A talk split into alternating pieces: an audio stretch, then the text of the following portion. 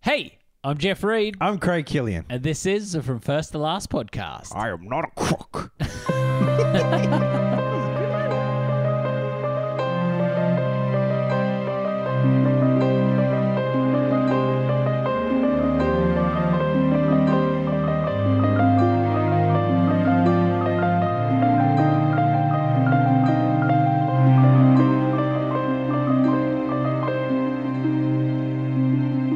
Hey, this is the From First to Last podcast. It's a podcast where my friend Craig and I we get together each week and we work our way through a director's theatrical filmography from their first film all the way through to their last. Now, Craig, we are 19 films into Ooh. Ron Howard's filmography. it's a big It's Filmography, huge isn't it? Filmography, isn't it? It's just one of those filmographies who's just like, Whew, oh, Ronnie, thank. And I've said it a million times, but thank goodness there's not like it's not all carbon copies and stuff like that because Uh, I would slightly go mad by now. totally. I'm so thankful for his versatility in Same. his projects. Yep. Because, yeah, at this stage, if I'd watched, you know, like if we think about the first half of his career, I was thinking about this today. He's really, there's two halves of his career. There's the early bits of his career, I'd say pre Apollo 13, Yeah. which are all very much, they could fit within the same wheelhouse. They're probably the, the Bubbaloo and, um, you know, the, the writing team there of Manson Gendel. Um, and through that you get the similar sort of vibe. Yeah. Exactly. Yeah. And if all his films were like Night Shift and Splash, Parenthood. you'd be like, ah, after a while. But thankfully, he did throw in a Willow, Yeah. Exactly. or um, you know, even the paper to an extent was a bit of a, a But- different vibe going on there. that's what's really good about it. It's just because, you know what I mean? Like, and obviously this is going to offend some people, but I couldn't, s- I'd be really cranked by now if I had to watch 19 films of Quentin Tarantino. Yes, You know what I mean? Because his signature is so strong within Yes. his films. And so, and that's what's good about this is you, you, I don't have to basically be watching every film thinking, oh, it's a Ron Howard film, it's a Ron Howard film yeah, you, you, you eventually and, and we're getting through that we're through th- these peak stage where we're looking at every movie and you can't help but getting caught into it as well so you Yes. forget that it's a ron howard film totally. Uh, you never forget it's a tarantino film no, whether that's good or bad it's so interesting you say that because I actually watched Kill Bill Part Two last night, yeah and I two's great man Two is great. I'd actually forgotten. one's the best obviously but One's of an all the amazing world, film. i, I love kill But- bill is my favorite tarantino film Two is such a departure from one, Mm. but at the same time, it sort of sets the tone for future Tarantino films. Like Yeah. from two, you can really get how he got to Hateful Eight. yes There's something really. It's not about revenge. It's about vengeance. It go- it's it- different. yeah and it, it's st- it, it re- really starts to kick into that western genre Yes. phase Yes. Um, and that's where it basically and he kicks on from that because even like Glorious Bastards has a very Western feel yeah. to it as well. It does. you know what I mean? And so he, he really sticks to that Western part through well most of his career now, yeah. apart He from Once has Upon a that Time in similar. Hollywood, which even still has a, a nod to it anyway. Yes, it it does very much so. So I, I love that you went there because I really think again, we got last week we talked the Da Vinci Code, Yep. and that was such a departure from Cinderella Man. Oh yeah, incredibly, incredibly. And again, this week's film is such a departure from the Da Vinci Code. Yeah. Even if you went, it's really interesting because I don't want to say that he's doing it to please a studio or his shareholders, but in a sense, we get a one serious film Yep. one playful film, Yeah. one serious film, one playful film. Looking through his little filmography, which I'll just flip my page over so I actually do it right. But you know, you get after the How the Grinch Stole Christmas, we get a Beautiful Mind. We followed up with The Missing, which I call it. That's Ron Howard's play film. Yeah. Um, and then we go to Cinderella Man, which is another serious sort of film. Then we get to The Da Vinci Code, which you could again see as a very studio Oh, incredibly studio. Well, that's, that's made a money a poop maker. Mm. ton of ma- money. Money maker. It, make, it put Imagine Entertainment gave him a flashy new logo and all. Yes. Oh, and we did see that little water drop Yep. come trickling down. Um, And then we get into Frost Nixon this week. Yeah. And Frost Nixon, I can't wait to talk about it because I've been really excited for it. Yeah, same. Um, I've been somewhat fearful that my love for the film was about to be shattered. same. So I'm really keen to get into it. So, Craig, should we dive into Frost Nixon? We should. Oh, I like it. You're going to do Nixon voices this whole time, aren't you? I've been doing the Grinch all morning. Have you? To my son, I'd get, I get, he get "You ready, Dad?" And I go, "I'm the Grinch." the Grinch. we we almost watched the new one the other night, uh, but we we Cover voted Oh. bitches. against it. Yeah, we ended up watching The Willoughbys on Netflix. I've seen it. Haven't watched. Like I've It's seen. got a clips to real it, but I haven't seen Leica Studios feel feel to it. it. Oh yeah, it's the one where the parents like run away. They're don't they? horrible, Yeah. and so the kids try to orphan the parents off so that they don't have to deal with their parents anymore. Sounds good. Um, and it's very it's very comical.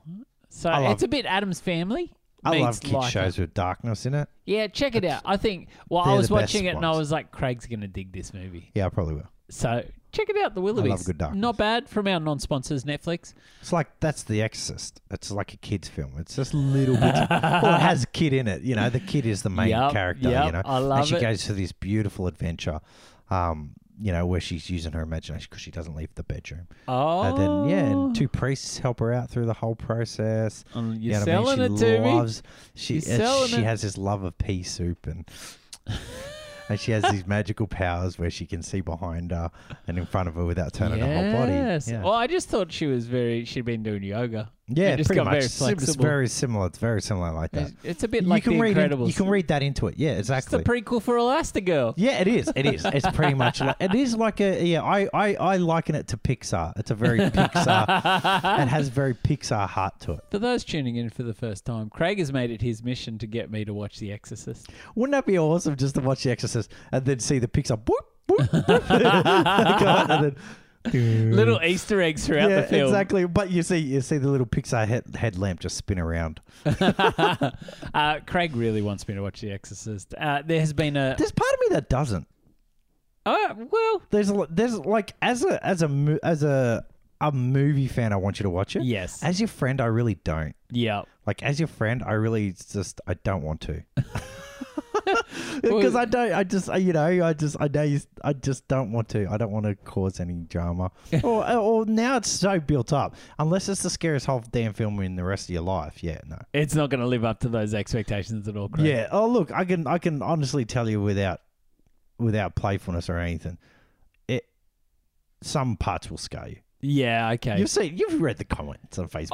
Uh, yeah, there's, there's that dude yeah, who said I've read the comments. who was the dude who said, "Yeah, don't do it, Jeff." yeah, there's a few people. Uh, I love that Tyler's always gone into bat for me, and he's Good on you, Tyler. Yeah, he's a good dude. Uh, so I, you know what, I, I'm purposely not seeing it yet. I don't want to just at this time. I am somewhat open to a Friedkin season once upon a time, one time down the track, but it's not going to be for a little Yeah, while. exactly. Don't wait. Wait till a good time, Yeah. a really good time in your life. in the middle of a really sunny day. Sunny day. You know, you know that the night's going to end up in something beautiful. Yeah. you know, something where you can just go hug yourself with life afterwards because you, you'll be close to Can I devoid of say it. I've been really tempted to go and watch Apocalypse Now again recently. It's just popped up on binge again, and I'm wary of it though because I know at this point in my life I'm loving Ron Howard's journey purely because even the dark films Hmm. I still feel a bit of hope in, and I'm worried about watching a movie like Apocalypse Now that leaves you feeling a bit done. It is. It is a little bit done, you know, and- but it's just such a beautifully directed film. Oh, it's masterful filmmaking, Yeah, it is. and the the performances throughout it I know, are just amazing. incredible. Love I actually showed uh, a friend the other day. I was like, "Oh, have you seen Apocalypse Now?" And he's like, "Is that one of the Sheens?" And I was like, "That's Martin Sheen." And Yeah. they, they thought it was Charlie from the from the photo of young Martin Sheen, and so uh, I was like, "Yeah, you should watch it. You'd you'd really dig it. You know, Oh, when you man, it know is. something's right in someone's wheelhouse."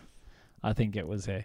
So, anyways, we're digressing already, Craig. Oh. I love it though. Yeah. Um, let's talk Frost Nixon. Frost Nixon. The year is 2008, Craig. We are 19 months following Da Vinci Code. so, 28 years old. so 28 years old. Are you? How old was I? Ooh, six, third, 26. 26. Ooh. There we ooh. go. Mm. 26.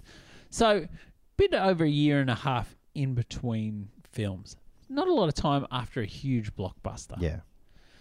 Now, before we get into the film's journey, I really wanted to take a moment and give some context on the play Yep. that the film's actually based on. Now, for those who don't know, Yep. Yep.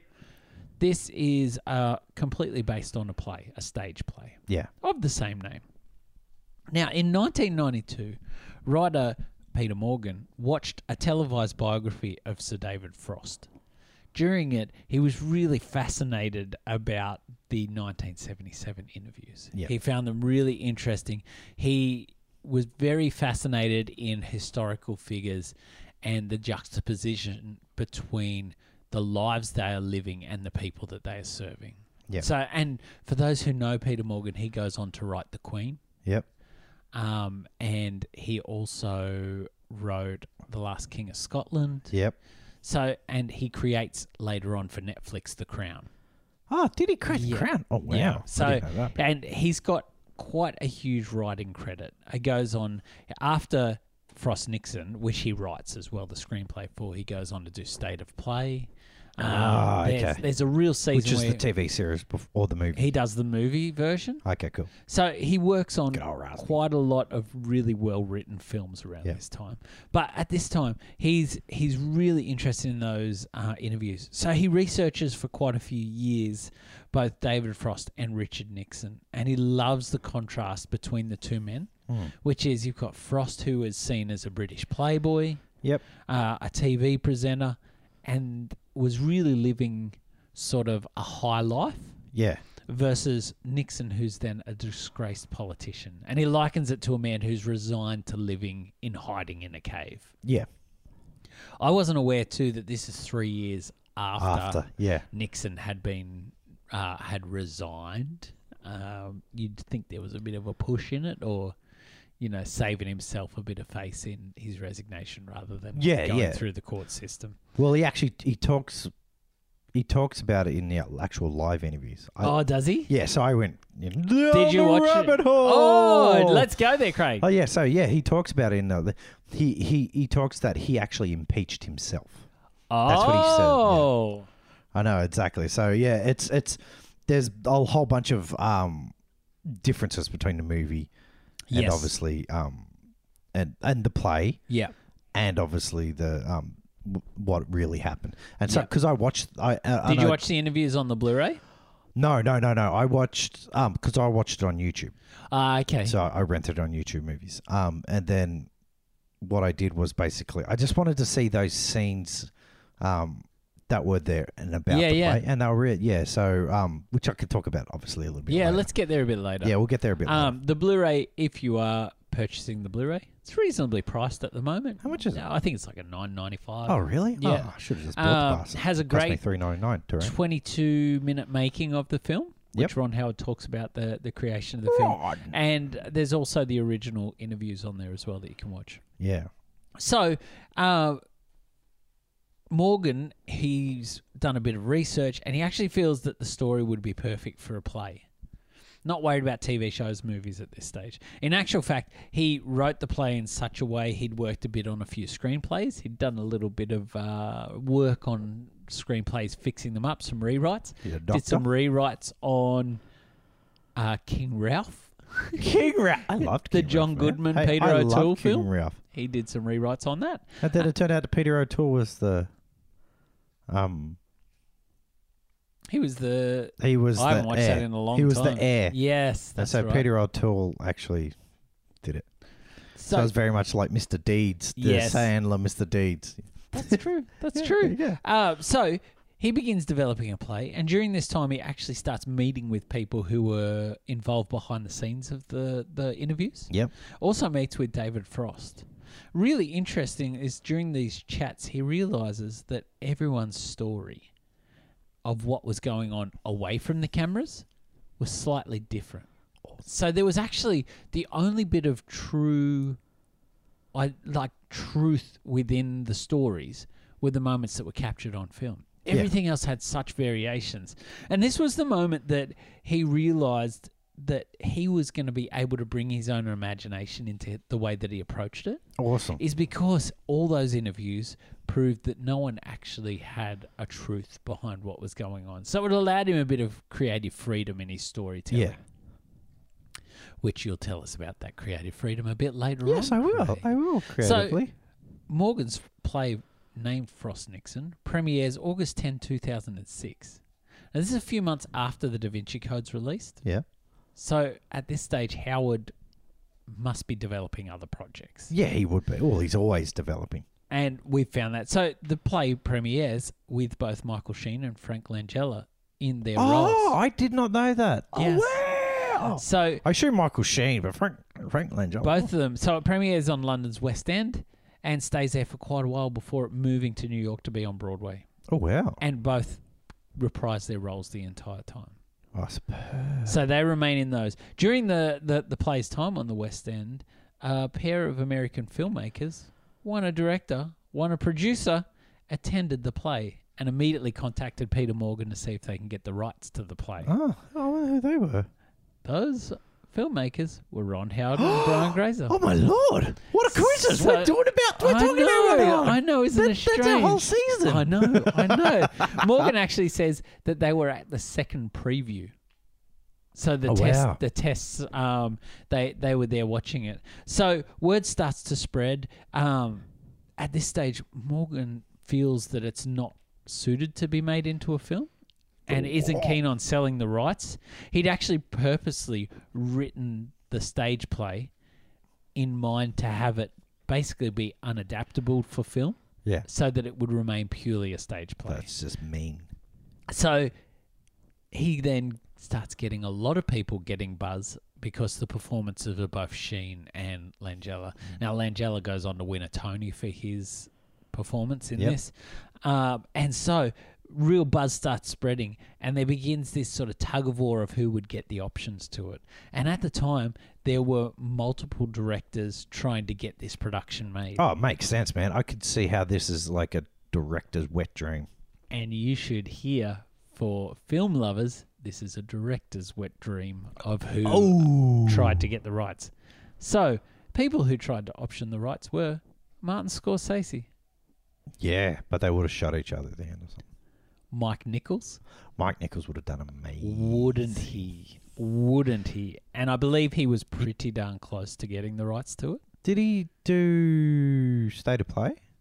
No, he did. no not mike nichols mike nichols did charlie wilson's war Yeah, yeah, yeah. Gotcha. Um, So he would be great. I'm going to just double check that actually, Mike Nichols. I don't want to say that. I'm getting confused between he and Mike Newell. Ew, Mike I- Newell. I- this This will be that moment where I go, Jeff, back yourself, brother. is, would be that moment that Ron Howard and are listening to our podcast, yeah, they are. They're and then going, they're like, "Oh, they're making a mistake." That's right. Don't make a Don't mistake, make a guys. Guys, God, Don't we're thinking of make the mistake. optioning your podcast for a film. I was right. Mike Nichols. He did The Graduate. Oh, listen to this filmography. Actually, do you want to put him down on the on the short list, Craig? We have so many on the show. let's let's just work our way through this. Who's afraid of Virginia Woolf? The I don't know Graduate, who is. Catch Twenty Two. We'll slip forward a little bit more. Biloxi Blues, Oh, really? Working Girl, Well, I've got to watch Biloxi Blues. Postcards from the Edge, oh, postcards from the edge. Regarding Henry, well, I loved regarding him. And Wolf, this, this guy is amazing. Wolf, really? The Birdcage, Oh, wow. Primary Le Colors. Cage or Four, Primary Colors, yeah. He did What Planet Are You From? Never seen that. Closer and Charlie Wilson's War. Closer, closer. Closer is Ah, Jude yes, yes, Law, Jude the Law, big one yes, where yeah. Natalie Portman plays a prostitute. Yeah, and you meant to see her boobies, but you didn't. And well, it was a big deal. Oh, I couldn't care. She does So- want to, she does want to. Mike Nichols sadly passed away in 2014. I didn't know that. Oh, that's a shame. Um, so Mike Nichols is in the mix. George Clooney oh, George. as a director. He would have done it in black and white. Sam Mendes. Sam Mendes. Ooh. Yes. Probably would have had DiCaprio as uh, as Frost. Frost. And here's one that I was really excited by. You know my love for Bennett Miller. Bennett You- Miller, Give me Bennett Miller. I keep forgetting. Moneyball, Ah, Foxcatcher. yes. Yes, yes, yes, yes. yes. Capote.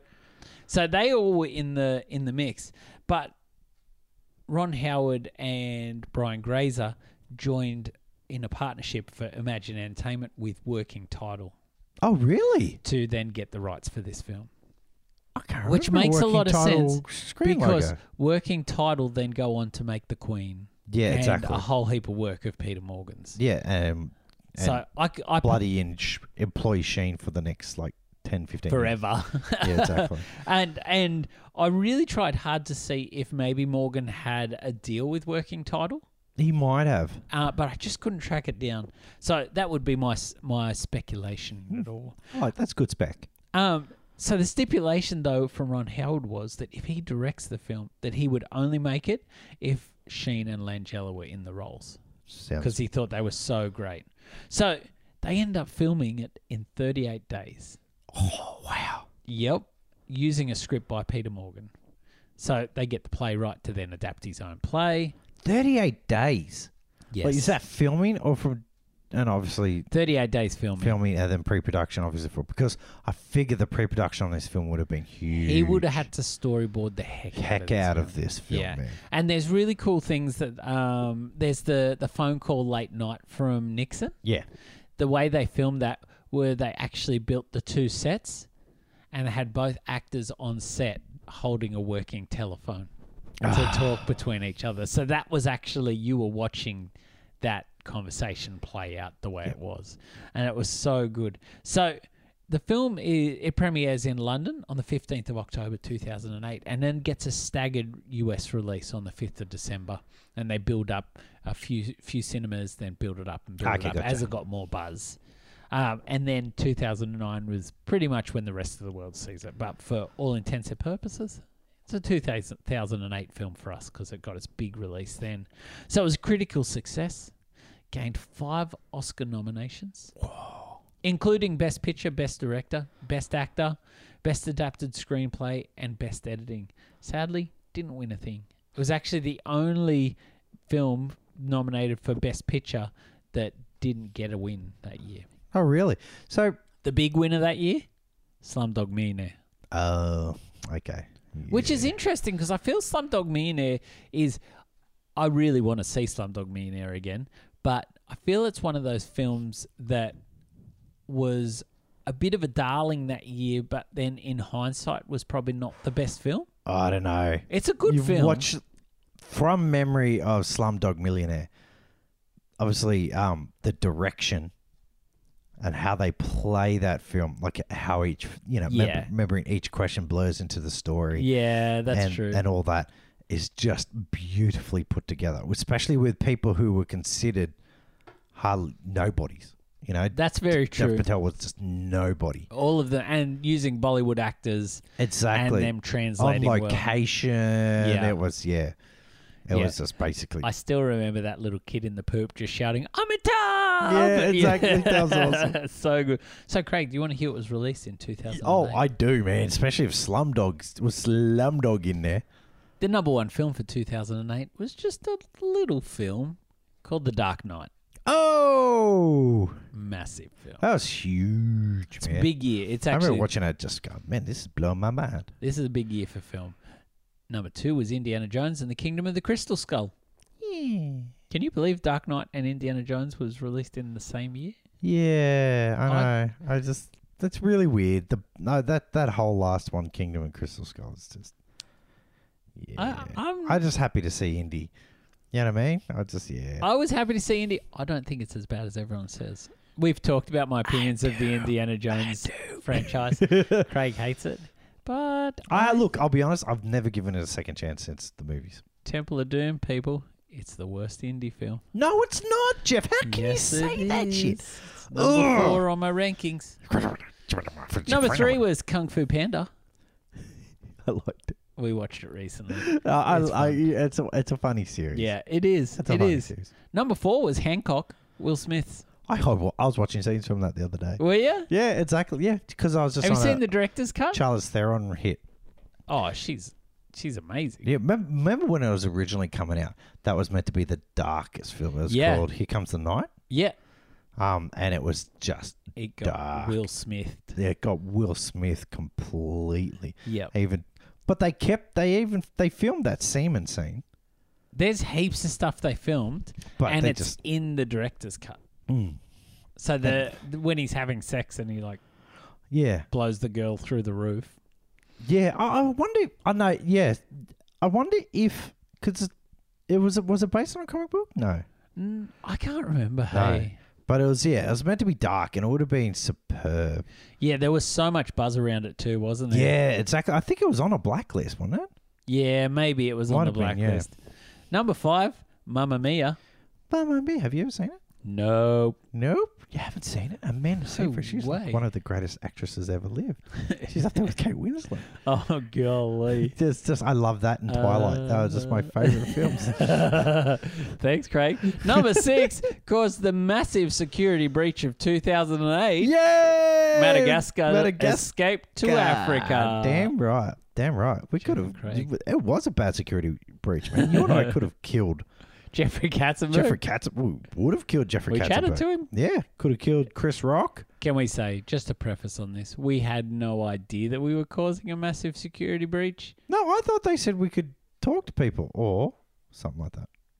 Yeah, maybe. Maybe. I, my memory is that we just walked in. yeah. We thought we were doing the right thing. Yeah. Oh, we had the big buzz thing, and the guy goes, "Yeah." I But- said, "Yeah, we're meant to." Yeah, we just walked on through. Number seven, I watched this film the other night, Quantum of Solace. Oh, really? Hated it. It's massively underrated, Craig. Go Really? back and give it some love. Really? It is such yeah, a but good you're Bond. very biased. Nah. It's You're a great Bond, Bond and film. Daniel Craig bias. You Nope. have two biases colliding into one It's the gigantic perfect bias blob storm. bias. the bias blob.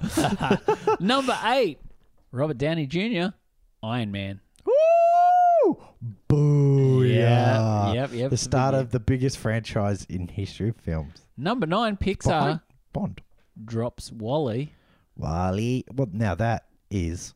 an amazing film. Would that that would be my number one of that year Your, your favorite film from that year? so far? Let me tell you Unless some you're more going to blow films. my mind. Uh, number 10 was an interesting one The Chronicles of Narnia, Prince Caspian. Yeah, haven't seen still.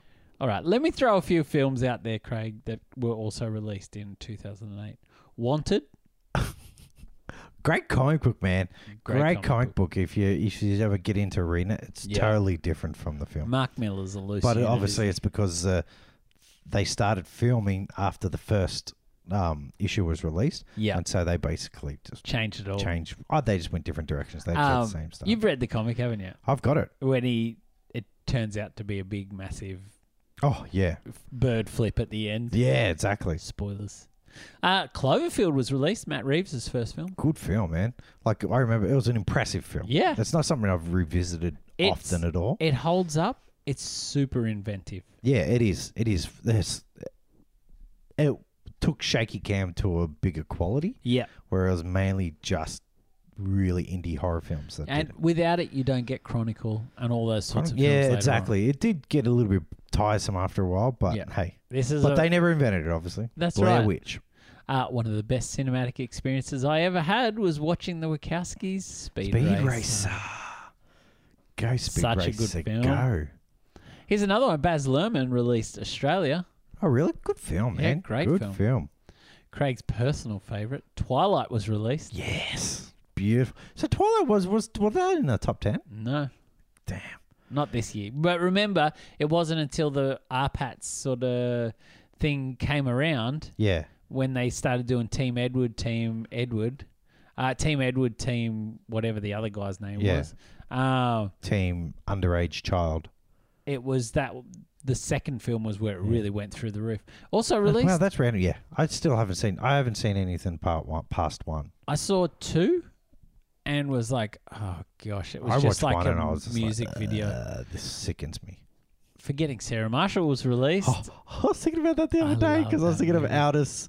yeah, um, Older Snow. Aldous Snow. Yeah, Because I Russell said, Brand's should I movie. watch Get Him to the Grid? Because when I first watched it the first time, I was so frustrated You with the should film. watch it. Really? Yes, you should. I Craig. just figured, nah, because it's Russell Brand. Get Him to the Greek is, and we're tangenting off here, but Get Him to the Greek is like one of my happy places. Because I was remembering the scene where he has it up his ass. yeah, it's so funny when he's trying not to sneeze, and he's just doing that little like, uh, nee.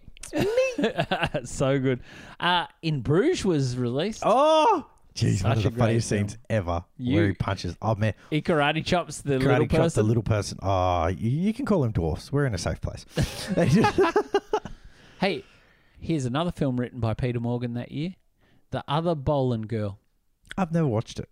Really good, Is it really? huge cast. What's um Eric Banner like in it? He's good. Is he? Yeah, I never thought he does. He do an accent? it's not a 'Cause he's stretch not a to good go actor. from Australia to English. He's not a good actor. No, he's he just does got well. a great presence. I put this He's in. like Sam Worthington. I think he's better than Sam Worthington. Oh no, I think no, no, sorry, yeah, I think he's better than Sam Worthington. Yeah. But they're both like they've You are- both got a beautiful screen presence. They're just not good actors. It's not a film you're watching for Eric Banner. You're watching it for Scarlett Johansson and Natalie Portman. Oh, that's right. It's ScarJo, isn't It's a it? eh? huge cast. I just remember Natty Nat Paul. So, no, oh, jeez. Louise. Paul. Here's one for a bit of the cinephiles reminiscing. Our very first film that we ever went and watched for a review, Jason Statham, Yep. Death Race. I was thinking about that the other day because I was watching um, the guy from Bros, Oh yeah, Luke Goss. Luke Goss, and I said, "Oh, what did he do after you know?" Because I was going, then I remembered that's right. He went on to do. He had a big year because Death you know what Race. else was also released that year? Oh, really? Hellboy Two: The Golden Army. Hellboy two. What a great He's show. so man. good in that. Great show. Also released, Edward Norton was the Incredible Hulk. Oh, really? Yep. Not bad, man. Everyone, everyone trashed. He was a good Hulk. he was a good Hulk. He was a good Hulk. Um, another great little film was Doug Lyman's Jumper. Oh, I still love it. Such Place a in my great heart. film. Nice place in my heart. Possibly the last funny Will Ferrell movie. Controversial call by Jeff Reed, but Step Brothers was re- released. Ooh, I don't think that's too controversial. I feel like it's his last good one. Yeah, same. But I but also I think it was around a time where your tastes change. Yes. I think we what's would you say we more Judd Apatowed around that time? Well, this was a big year for comedy as well. So you got Step Brothers came out. Uh, Pineapple Express gets released. Yeah, see, I think this is the Apatow Rogan started taking over the type of comedy Yep. and, and everyone drifted to more to, like obviously, you know, Will Ferrell still I still think he's funny. Yep. just doing anything. But I love now more his interviews and his skits. You know what I mean? More than his films. I Have, you, I, have you I've- seen the Eurovision I've movie? watched 15 minutes. Have you at least seen the dude that heckles him in the crowd? Yeah. Play, what is it? Yeah, yeah, ding dong. Play Yaya Ding Dong! Play Yaya Ding Dong! And he says that there. He It's does like, it throughout the whole movie. Oh, fuck. I so want to there's just moments like where like he'll be walking and then in the distance is this guy standing in the doorway and he's just like, play yeah, yeah, ding Play dong. Yaya Ding Dong! That's all that bit. Oh, I thought it so was funny. stupid and funny. Um, also released was Tropic Thunder. Oh, what an awesome film. I watched it What again an the other day. It holds up massively, especially in a apocalypse now sort of context. Ah. So good. Hey, there are some really great movies that also This is were a damn good released. year. Pride and Glory. We've talked about that on the Yeah. podcast before. Slumdog Millionaire, Slumdogger. The Wrestler. Wow. You know, I still haven't watched all of that. Oh, it's so good. I know it comedy. is. It's just uh, something happened. I can't remember what. Tom Cruise was in Valkyrie. Oh, really? That's a good Such film, a great. man. Was that Brian Singer? Brian Singer, yeah, man. I reckon I'm throwing it out there. That's the last Brian Singer film that I really, really liked. Yeah. Yeah, true. Um, And one of my very personal favorites, The Curious Case of Benjamin Button. Oh, oh yeah, I haven't seen it. 2008 was a great year. that was a now, great year. Wally is still my favorite of all of them. Frost Nixon had a budget of 25 million dollars. Yeah. And a lot of that I'm going to say is on the screen. It's a great looking. Oh, yeah. film. It's a beautiful looking film for a period film. took 27.4 million dollars at the box office. Oh. So, Craig- That is the film in a nutshell. That isn't good nut. There's a gr- I would Oh, have bust that nut. That's oh a good nut. gosh. Let's keep that Um, nut. is that a Tropic Thunder reference or are you talking sexually here? I don't know. He has the Buster Nut uh, Oh, that's right. That's awesome. chocolate That bar is awesome. and booty sweat drinks. Booty sweat. and the year of 2008 in film. So you can see it's quite a, I'd say it's a very pop culture year, Yeah, it is. It is. comedically, in even in the serious films. So Frost Nixon being an adapted stage play as well, I feel as though it could potentially have been pretty lost within. Oh yeah, it's a all big year those to be films. lost in because it's a very um, you can tell by that year it's a very MTV flash. It's a flashy, flashy year, flashy isn't it? year. Yeah. Um, and even though this movie is flashy, yeah. um, it's not the other levels where it would go. Totally, Craig. Totally. So, Craig, for those at home who've seen this film before, m- maybe haven't seen it in a long time, or maybe never seen it at all, we're just going to take a moment and let's just hear about it. Following the fallout of the Watergate scandal and the resignation of President Richard Nixon, Australian based TV presenter David Frost lands a scoop of a lifetime the chance to interview the disgraced former president. It's an Oscar nominated drama that pulls no punches. Let's talk about Frost Nixon.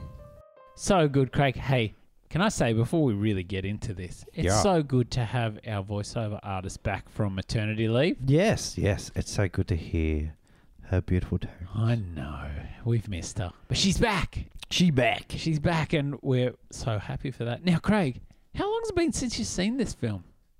Ah, so when was it released? 2008. I think it was January 21, 2010. I don't know. it's been a Oh, I was while. like, It's been a while, dang, Oh, man. I- I'm I had so no idea. It impressed. was like 6 p.m. It was a wonderful night. It was wonderful. man. No, seriously, don't know. No idea. I think I've watched it after the movies. Okay, cool. I assume. Cool. Well, Oh, How that's about good. you? How about you, my OCD friend? You would actually have time and date? I actually know the date. It was about a year and a half ago. Ooh. So about a Nov- year and a half. November 2018 No, no, no. but- It was when I last watched it. I have been logging my film since 2011, everybody. So don't judge me. It makes for quite an interesting. Well, I actually think it's. It, I love this because whenever I we talk love Jeff Oh, about this, justifies it every time. Well, it's gone Uh, beyond weird to now being somewhat cool to see it all. I think it's cool. I think it's All cool. But laid I out. still won't give you any. I still like I'm giving you starting the my guy. desktop background again, Craig. Oh, which I, is, oh, Jeffrey. I had a desktop background once upon a time on a work computer that featured every single poster in order of what I'd watched during that time. Oh, and uh, it was somewhat of a work of joy for me. Like I had so much pride in that poster. So, yeah, so it's been a year and a half since I've seen it. So, Craig, what did you expect? a good movie. Okay. Yeah. So just I just expected from memory, it was a good, it was a well directed film, uh, brilliantly acted, and I thought, yeah, this was a good film. This is um, I honestly forgot it was Ron Howard. I don't remember thinking Ron It's Howard. strange, isn't it? it? At the time, I just remember thinking. I would have thought it was something like you know a Nichols film, Yeah. um, or one of those. written by Aaron Sorkin or yeah, something, something like that. You know, one of those. And um, but no, yeah, very impressed. Yeah, it's It was interesting. one of those things that when I saw w- what we are going to do this year, yeah. and I just remember looking through the IMDb, going, "Oh, he did Frost Nixon." Yes. Man, can't What a gun. wait." Um, I, I was the same. I I knew I'd watched it recently. Yeah, Uh, as I mentioned earlier in the episode, I was a bit worried that now with my Howard lens on, yeah, that this would be a film that didn't quite hold up as I'd hope it would. yeah. That I'd look back and it'd almost be like a Da Vinci Code, which is sort of like, oh man, Oh, could have yeah. done so much better. But I guess knowing that there was Oscar buzz around this film sort of made me feel a bit safer in it. yeah, true, very true. So I was really expecting, I was hoping for something a lot better than the Da Vinci Code. so glad I got that. Yep. Um, but what I really remembered from the last time I watched it, and I've seen it a few times now, is that they were able to take something that shouldn't particularly work on screen Yeah. and make it be engrossing the whole time. Yes. And I guess the real indicator of the fact that that was successful was the fact that Kathy Lee watched it with me, but wasn't just looking at a phone. She was asking questions the entire time. Oh, about awesome. That's things. heaps So good. She was caught in it as well. Oh, Brooke was watching it. Her Oh, only but she's been critique watching all of was them. she hated Richard Nixon's voice. Which I explained to us how his voice actually was. And Yeah. she's like, that's good, but I still hate it. Mm. Yeah. But I'm so glad that we watched it together and she liked it. So I really want to jump straight in if we can. Yeah. I'm not going to dance around it. I flat out loved this film. I'll do a little dance and go. Hmm. Yeah, I loved it. You did? loved it, it's man. so good, isn't Loved it? Seriously, it is just a fantastically acted, directed, just lit everything. It is Oh. just It is a fantastic film. I actually, I'm going to say it here. We've said a couple of times that these are moments where the cast and crew are firing on all cylinders. Yep. And I probably, after A Beautiful Mind, was like, I don't know if we'll get that again. Yeah. You get a, you, like, if we think my top three at the moment for ranking is A Beautiful Mind, Cinderella Man, and Apollo 13. Yep. Any director would be happy to have one of those films. Oh, under their incredibly, belt. incredibly. And each of those films, I've thought people are firing on all cylinders. in Yeah. this. They're well written, they're well acted, well directed, well shot. And Frost Nixon, I actually feel, is a step up in all of that. I think, look, um, acting wise, I think it's on par with a lot of like s- previous films. Yeah. Um, I We thi- know he's a great ensemble director. Yeah, exactly, exactly. So it's very on par with a lot of these films. Um, s- you know, the direction of it. I think this is basically Ron Howard stretched at his best. in such an amazing way. And I'm so glad you went there, Craig, because I think Ron Howard has developed a bag of tricks. Yep. And what I love about Frost Nixon is in it, I can see the best bits of directing from each of his films. And his editor is should have won the Academy Award. Oh, 100% Craig. like seriously, the and like you and I were talking earlier, like the pre-production for this film must have been enormous. Yes. like enormous because the way that each scene will just seamlessly blend into another. Yes. Like playing the piano, or was it a party? Yes. He's, Yeah.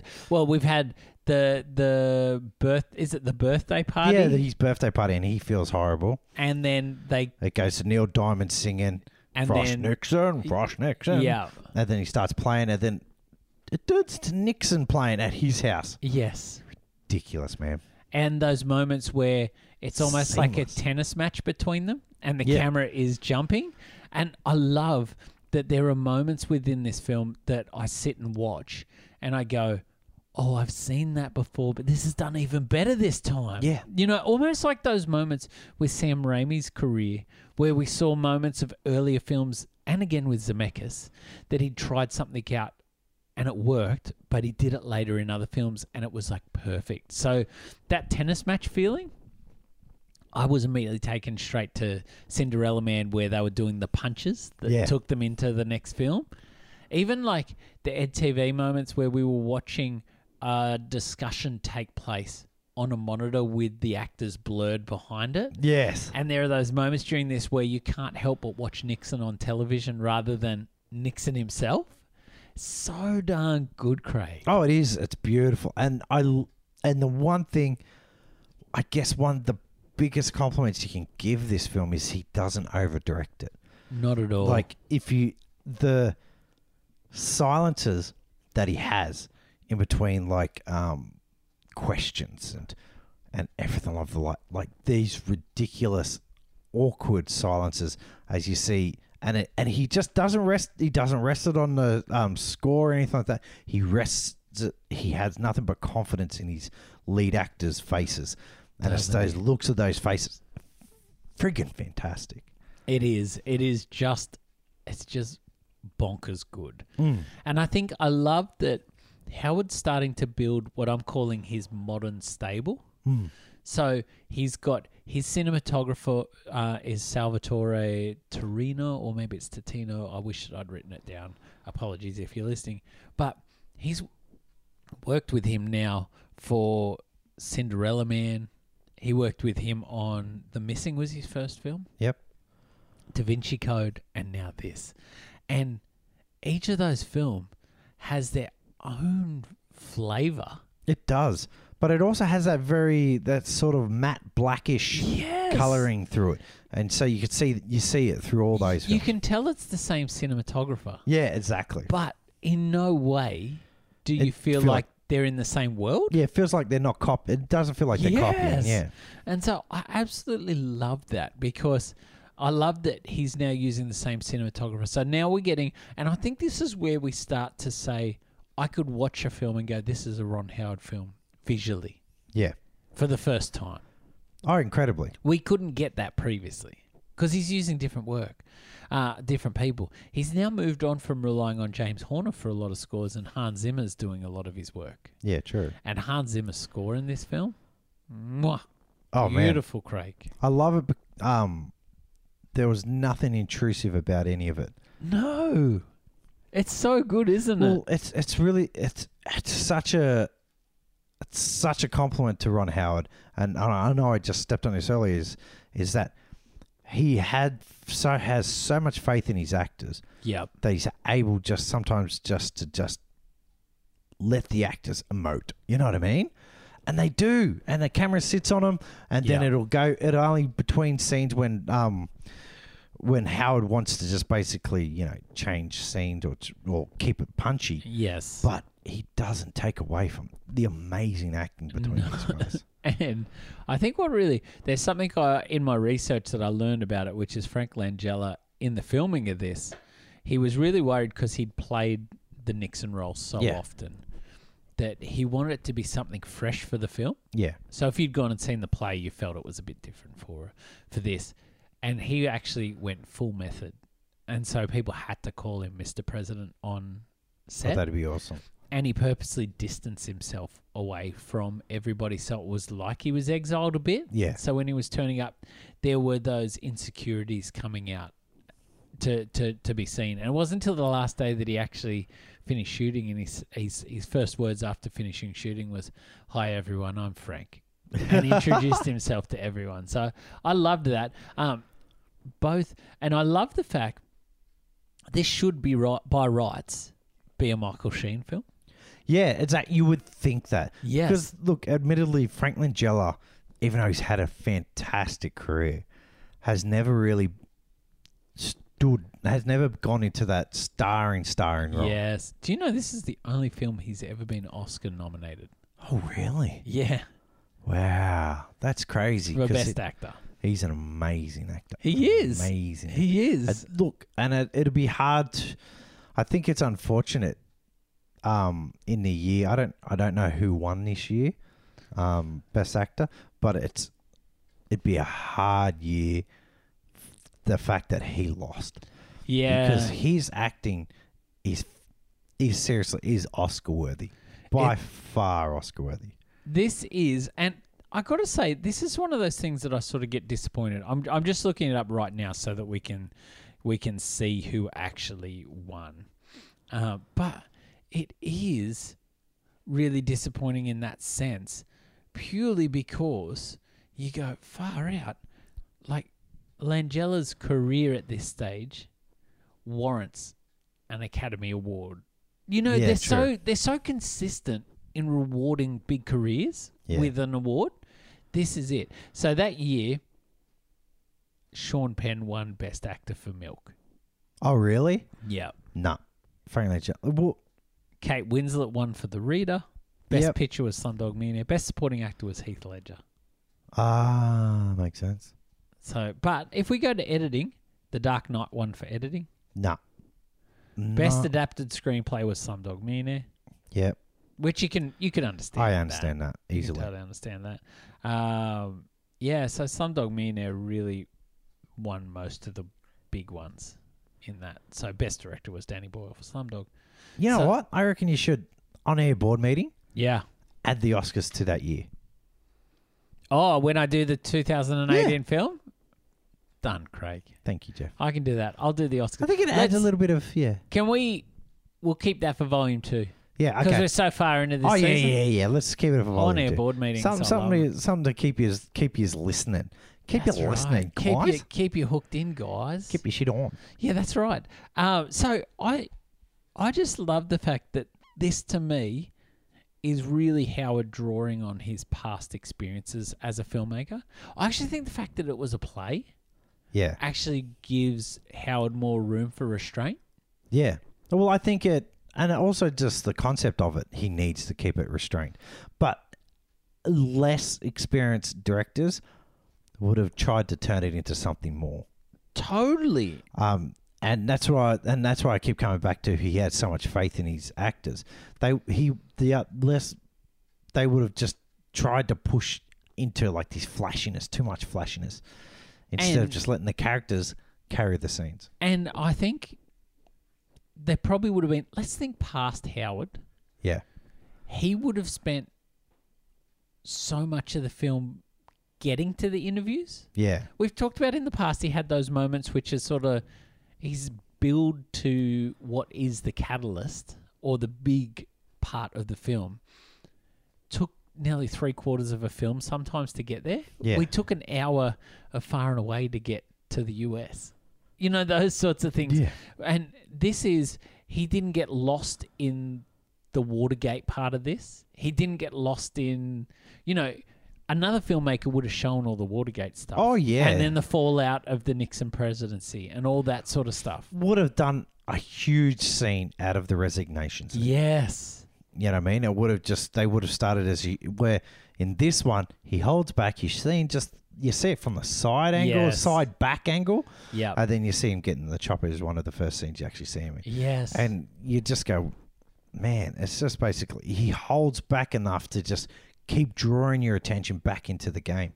I love that too because I guess that is a little trait of Howard's that we've seen in a Mm. lot of his films, which is he doesn't give us the prelude to what's going on. Yeah. We almost start directly in the heat of battle a lot of the times. Yeah, exactly. And Uh, so if we look at films like The Paper, we didn't get a lead up of those characters. We just got straight into it as if we knew who they were.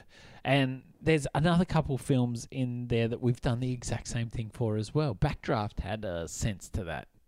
I think it's an it's it it is one of the typical examples of an intellectual film Yeah. where it doesn't need to talk down or it doesn't need to give too much to the audience. Yes. It's it's it's it has that interview yes. and it tells you about it. It I remember watching it when I was watching it last night. I was thinking this is one of the best courtroom dramas that never visits a courtroom. 100%. You know what I mean? Because you're you're going to the courtroom. You don't need. It's built like a courtroom drama. You don't see the crime itself. It's about the people who take the stand and the lawyer Yes. who needs to try to get the truth out of him. And and it has the exact same has those researchers in the background who Yeah. help and stuff like that. It's a damn good courtroom drama, and it's a, just it blows my mind. The movie blows my mind uh, how well it's done. And I've got to say, a real testament to how well they do that is courtroom dramas are Kathy Lee's least favorite type of film. Oh yeah, She can't stand them because of she doesn't like th- when people get belittled, yeah, and so courtrooms are always trying to make the other That's the point person of it, as yeah. small as possible. So for her, she doesn't want to be a part of that at all. And so the fact that she was drawn into this, uh, one of the real good statements she said is that it doesn't matter what's going on, you can't make your mind up if you feel sorry for Nixon or if you feel sorry for Frost. yeah, And in a way, the title Frost slash Nixon allows you to be like, you get to choose a side in Yeah. a weird way. yeah. Exactly. You know, Exactly. it's, and, and no one really wins in it. No. You know, you could say that David Frost wins because he gets the so- the confession out of Nixon in the end, but Nixon just keeps going on living life. When Yeah. he meets him at the end, they're amicable.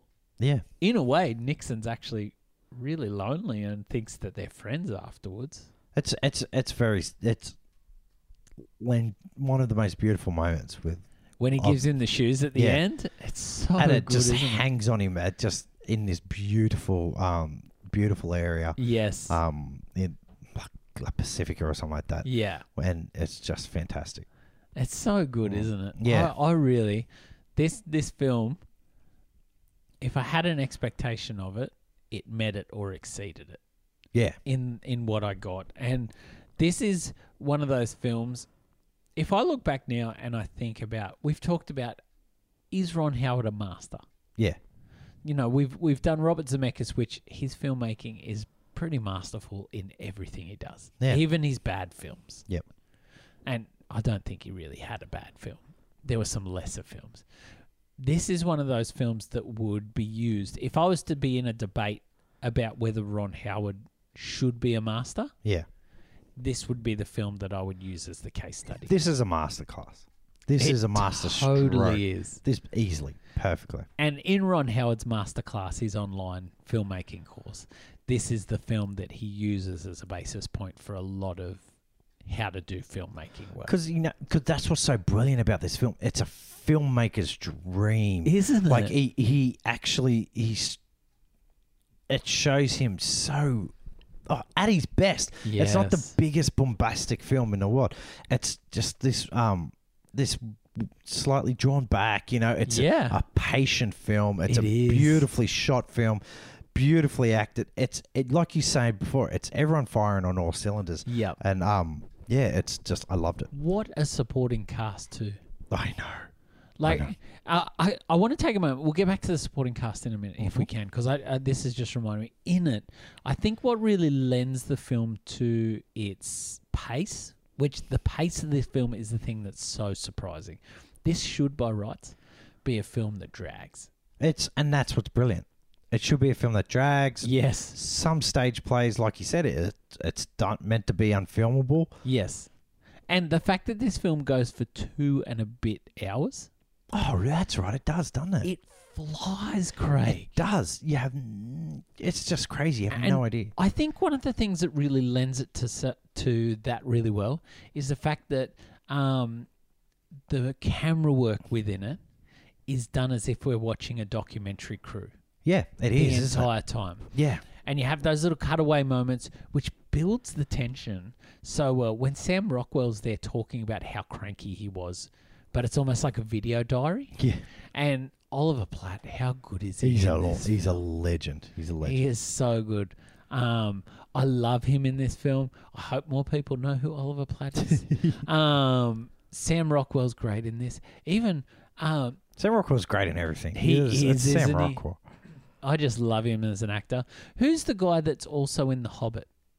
He's the blonde producer, Yeah, yeah. Uh, some is it McLaughlin or something, something like that. I but can't. he is fantastic in He this is. He's film. a damn good actor.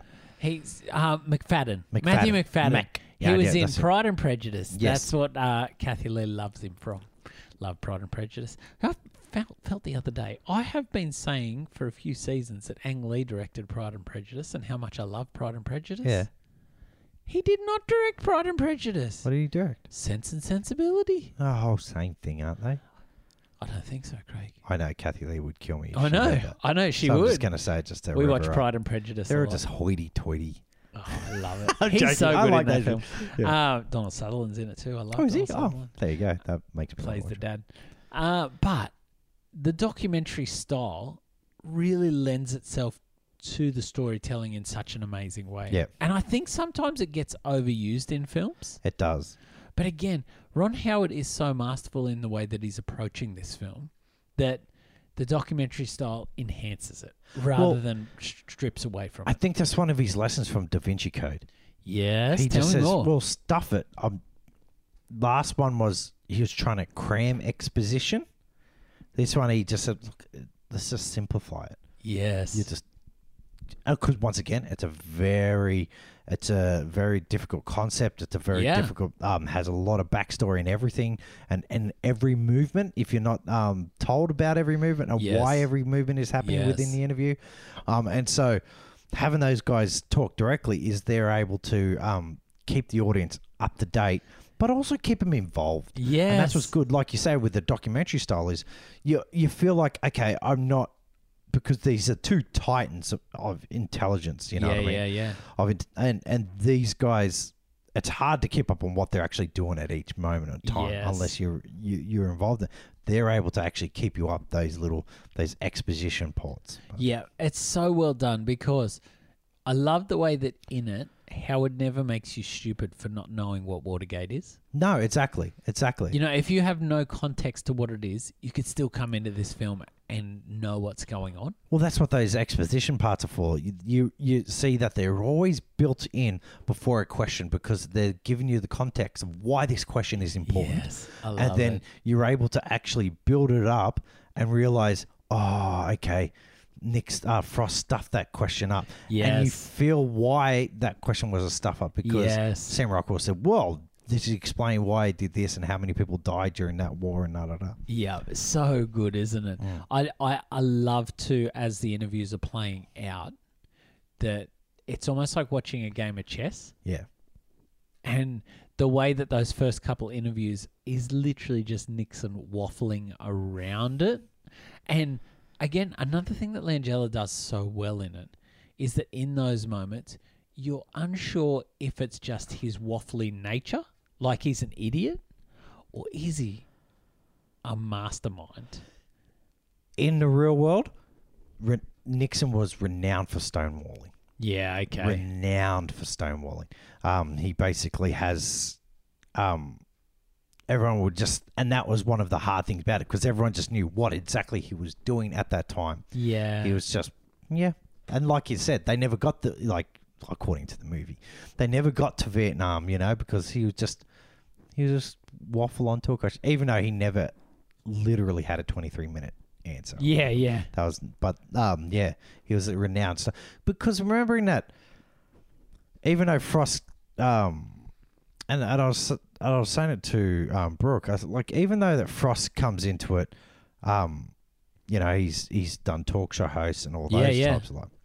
Nixon is coming from politics, you know, obviously, which Yes. is your wheeling and dealing capital of the world Yep. and he got he would manage this man managed without no personal no real personable or charm which he freely admits in the film Yep. and everyone has said about him in real life like Yeah. they actually say one of the problems with this film is that they make nixon too funny Yeah, he's too charming. yeah isn't he? exactly he's not really that charming this man actually managed to start you know to um, wheel and deal his way into the head of into the number one job in the world Yep. the most powerful leader in the world and so when you're coming up against someone like frost Yeah. you know at first you can see he's just frost underestimates how brilliant he is because you go oh he's waffling on he's not yeah. he's just playing the game smarter than you Was this was this the time you're sort of?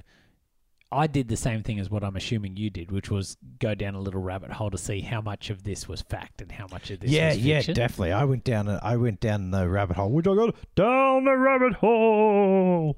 Yeah. So going down the rabbit hole with this is okay. So Frost originally, Frost isn't like at this time was a renowned, um, was a renowned journalist. So people, he wasn't a laughing stock. People Oh, said, okay. No, he was always a lot more. Ser- he was a more serious, but he's also was a lot more. And this is from people who knew him, but knew him well. He was a lot more heartfelt person Oh, So- okay. towards the end, but before the gotcha moment. Okay, Yeah. so he, it's not a Ron Howard moment when he drops the clipboard. That is act that actually happens oh, wow. because Oh. that's when he catches him off guard. Well, not really catches him off guard. He actually drops the clipboard because it's his nature, Frost's nature, to be more empathetic in his the way he is. Yeah, where okay. he's been more uh, like the interrogator through the whole thing. yep. When he turns empathetic, that is when he s- brings Nixon on side. Yeah. See, because Nixon wasn't wasn't according to everyone else. Nixon wasn't only stonewalling Frost; he was stonewalling everyone. So his own guys. So there was oh, really? so there was a break. Um, you know when Kevin Bacon Yeah. runs in and goes, Yeah, you know, yeah. are you sure you were doing it? Again, we've not even mentioned Kevin Bacon. So Kevin Bacon, yet. amazing, plays um his chair- Jackie's secretary. secretary, chief secretary. yeah. Um, now, when I speak to that Jack Brennan, I think his name Yeah. is, um, it was actually that wasn't meant to be cut. So what they wanted to is Jack Brennan's team, which had Diane Sawyer in it, Yeah. because well, Diane Sawyer was at the time the dating dating one of the people who basically was, I was dating one of the people who was um, Nixon's one of Nixon's guys. Really? So that's how she got involved. Can I tell you a little bit of trivia as well? yeah, go. If Mike Nichols had directed this film, he would have had to have got someone to play Diane Sawyer, who was his wife at the time. Oh wow, that would have been awesome. That would have been good. Also, another bit of random trivia as well is Peter Morgan is married to Gillian Anderson from The X Files. Oh wow, that's heaps good. Oh wow, that's really awesome. I didn't know that. Yep. Oh wow. So, but yeah, sorry, Mike Nichols and Diane Sawyer. Yeah, yeah. So um, who was Diane Sawyer? Obviously, she was the um, girlfriend of some one of the people there at the time. Yeah, okay. But what happened was Jack Brennan wanted um, the president to start showing more fallibility Yes. um, and to be more vulnerable, but he wasn't. He um, he was. It was a very hard thing for Richard Nixon to do, and he held up a sign that said, "Let him speak." oh, for Frost to speak more. No, no, no. To to let the president speak. Oh, yep, yep. Okay. So, so the president could, um, you know, because he knew the president wa- must have wanted to, but he just didn't. And Frost actually misread it. And he thought it said "let us speak," so Frost cut that moment, and Oh. then that's where they all. That's so they eventually had another chat, and then when Nixon came back on, he actually does start to Oh, open up a bit. open up a lot more. Yeah, wow. and that's where um, Frost starts to open up more as well More. Yeah. and they all obviously you know towards the end towards the end of the film they all obviously go off to their own um, to their own thing nixon actually got never actually went into any wilderness he actually ended up his career started ended up coming back he came back to the east he moved back to new york he s- he wrote eight best-selling novels Nixon um, did. Yeah, he was uh, a, an aide, a counselor to um, George Bush Senior. What? A couple of these guys as well. So hey, Nixon never disappeared. okay. he So it wasn't definitely- like he was ostracized. And No, never no, came no. He he was back. He just never took an official office again. back. Okay. Yep. Never took it. And there were some amazing scenes in the original interview that you would have gone, oh, that would have been good in this scene. Like he goes into more depth when he does his apology, even though he never officially like apologized Yep. about how who- he let down everybody and how Yeah. let down people and so on and so forth. But a lot of people there are, but there's also another group of people who thought because Nixon was renowned for practicing his speeches Okay. because like he said uh, like he had talks about in the film him when he first went up against jfk um, in one of the first time he ran for president he went Yeah. up against jfk and jfk just destroyed him because jfk was incredibly charming Yep. he was also very prepared he made every speech sound you know Natural. like a movie Yeah. you know what I mean? And he suffered from that. Nixon suffered from that. So from then on, he would he would just focus on every word and everything. So a lot of people remember him. Um, even they even talked to one of his um, biographers. Yeah. Remember him um, practicing moments like "I gave him my sword. I gave them a sword, yeah. and they okay. used it on me with relish." You know what I mean? Yeah. ready to take those moments and use those moments. So you could say, oh, okay, well, maybe that was a very orchestrated moment by um, Richard Nixon. Yeah. But Nixon, yeah, Nixon was, um, and Frost, obviously, yeah, he did go on to do, but he wasn't so much of a playboy lifestyle. He ended up marrying um, a duchess. Yeah. Yeah, duchess. Um, basically has two, two, had two, three kids. Three kids. I He's think. passed away now, Yeah. but everyone just loved him. Yeah. Um, I also thought it was really interesting. I did a bit of research as well to find fact, know, it's hard fact not- versus yeah. fiction. And the phone call that happened in the middle of the Yeah. night was uh, a bit of creative licensing. Nixon was known, though, to call people Oh, really? randomly in the middle of the That'd have night been drunken. I think it Michael m- Jackson did that heap, supposedly. legit. Legit, he would ring R- Russell Crowe. What? He would do prank calls on Russell Crowe. That's a true story. Wait, y- go, Google the interview. I can't, I can't give justice to this story. Does Russell Crowe tell the story? yep, Oh gosh, that I he love would just call Russell Crowe and prank call him. it. so good. I know, random. Like, please go ahead. Well, th- he was known. I think it was during the Watergate time that during it he would drink and then ring people up Yeah, in the middle of the night to have these heated conversations to which he would then deny any knowledge of it later. So for Morgan to add that into the film, it didn't happen to then give uh, Frost the, the ammunition to help Yeah. later on. But it was something that was known to happen. So it wasn't too far of a stretch for it to be added in. You know, Yeah. it wasn't betraying the character of Nixon. no, that's. And it's funny. eh, And another little bit, the girlfriend. She Yeah. was an actress. His And girlfriend? yeah. Frost's? yeah, Frost's girlfriend, and she ended up eventually becoming like the editor for Vogue.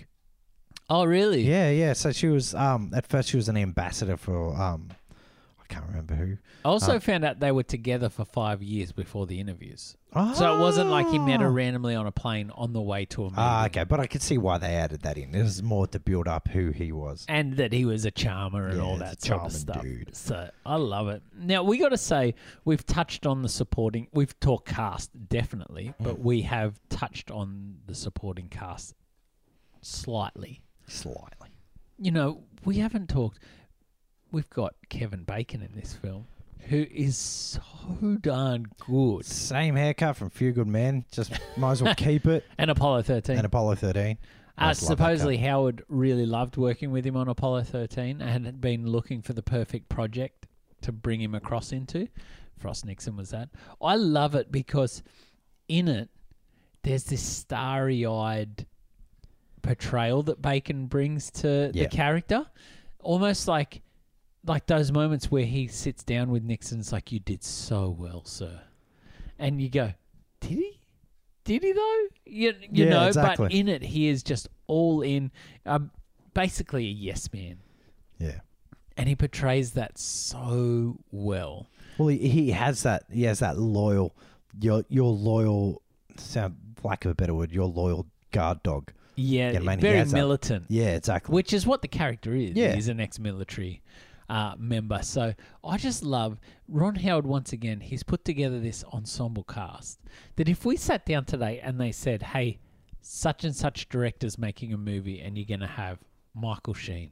Kevin Bacon, Sam Rockwell, Matthew McFadden, Oliver Ah. Platt, Frank Langella, you know, you'd be like, whoa, That's you. that is a huge cast. and Rebecca Hall. Rebecca Hall is amazing in this Man, as she's well. great. Beautiful. So charming. yeah, exactly. she really is. She's so charming and not out of place. No, you know, no. like in that sense that she's a. s- a- I think is she humanizes it- him she a bit, does.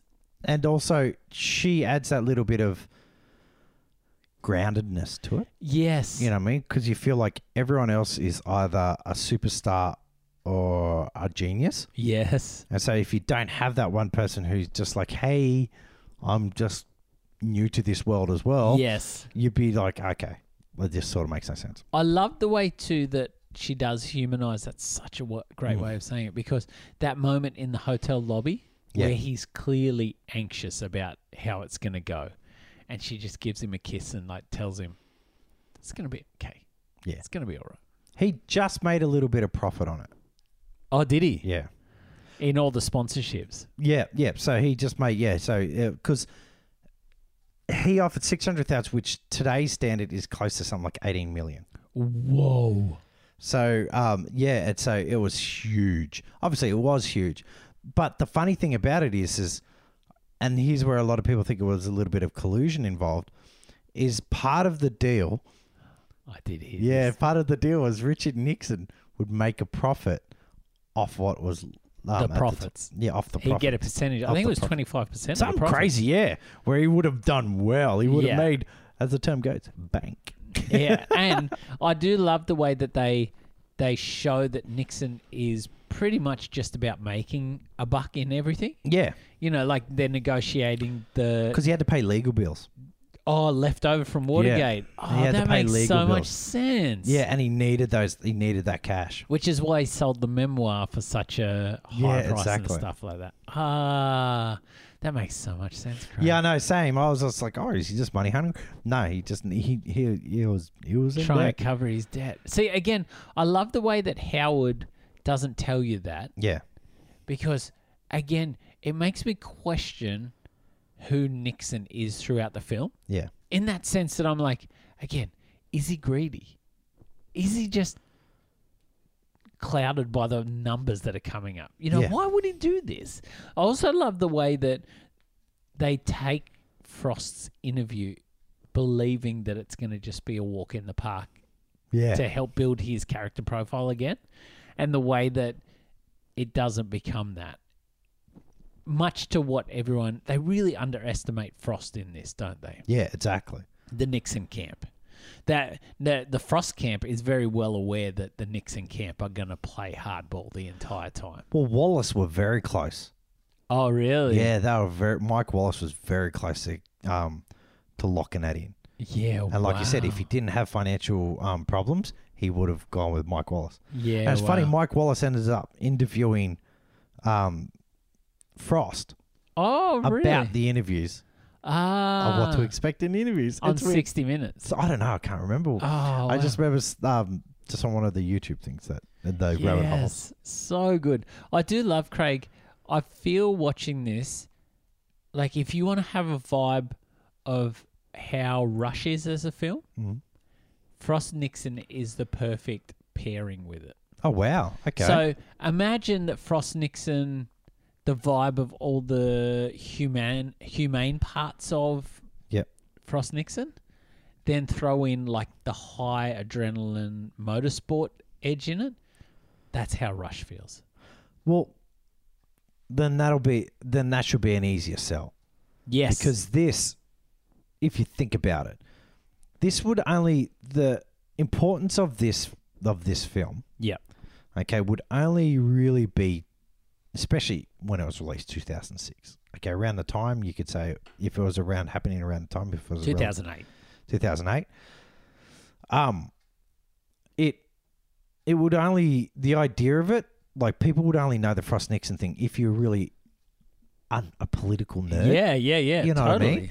and if you were told about it like y- and if someone was like oh man and seriously and then frost like got him to say sorry Yeah. and you'd be just sitting there at the party going what? yeah am cool I man doing? so he said sorry yeah man you should have seen his face he went sorry oh, bro bro biggest blow my moment boom and you go oh yeah that's not exciting but howard and Yeah, these seriously. amazing actors you go oh my lord look at this guy he's he's falling he's finally letting down the walls Yeah. you know that and he he's actually apologizing you know and he actually you know he goes you know i'll never be in politics again Yeah. and he's one of the even though he's talks in the real life he s- talks more about after that but in the movie he says that and it says it as a stamp and you can almost feel the death knell of his career there Oh. and it, and it's so heartbreaking you can't help but feel it because of the dir- the tight directing the Yeah. fucking acting Seriously. you're just you're just lost in that moment of a man who